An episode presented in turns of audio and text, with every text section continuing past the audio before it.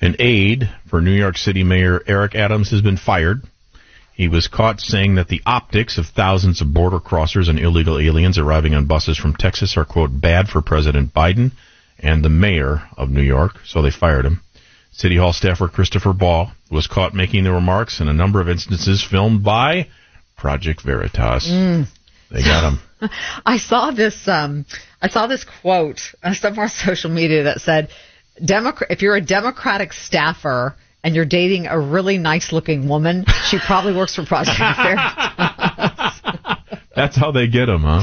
They That's how do. that's They, go do. on these dates and then they they talk, and they're being Oh. recorded. And that's how Project Veritas rolls. Yeah. So anyway, the aide for New York Mayor Eric Adams is gone. Hmm. That's out there this morning. Okay. Coming up on.